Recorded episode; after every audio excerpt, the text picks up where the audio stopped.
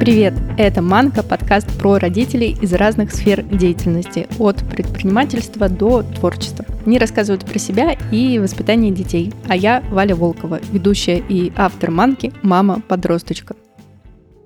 Начну этот соло-выпуск с размышлений. Что нам нужно для того, чтобы принимать решения? Конечно, все зависит от контекста. Что-то дается быстро, легко, на что-то нужно время, а иногда кажется, что ты решаешься на что-то спонтанно, типа «Эй, погнали, потом разберемся». Так вот, раньше я была ослеплена из долгих решений, которые постоянно взвешивала. Да или нет, сейчас или потом. Манка запустилась в конце 2019 хотя идея, концепция уже были давно проработаны. И список гостей был, но я не начинала. Хотела сделать все идеально и запустить самый лучший подкаст в категории «Дети и семья». Мне не удалось сделать самый лучший подкаст, не удалось сделать подкаст, который слушает многотысячная аудитория, не удалось сделать рекламные интеграции с классными проектами и брендами. Но благодаря подкасту я поняла, насколько может быть сильной любовь к тому, что ты делаешь. Я бы никогда не поговорила в обычной жизни с людьми, которые были в манке, а вы бы никогда не услышали их истории, их знания, их опыт. Так что нам нужно для того, чтобы принимать решения? Я думаю, что быть собой, потому что мы сами творим наши решения. Сложные, простые, легкие, радостные, кайфовые. И не нужно оглядываться, ждать момента, и внутренней силы. Пришло время принимать новые решения по манке. Я начинала вести ее из позиции сначала я мама, а потом все остальное. Просто тогда как будто бы я больше ничего не могла сказать про себя. И только роль мамы была на 100% понятна.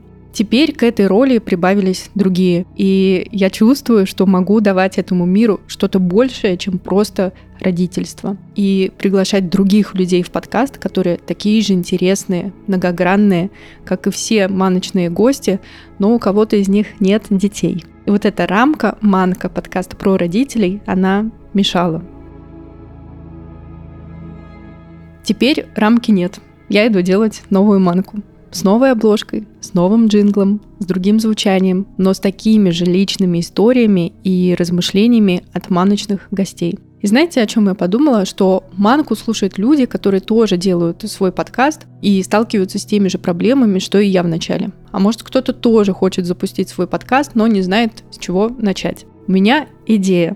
Предлагаю вам заглянуть во внутреннюю кухню Манки и узнать, как строится концепция подкаста, из чего она состоит, как происходит взаимодействие с композитором, чтобы сделать джингл, как собираются референсы для обложки, как я подбираю героев для подкаста и что нужно делать, чтобы приглашать звездных гостей в своей сфере деятельности в подкаст, который пока далек от многотысячных прослушиваний.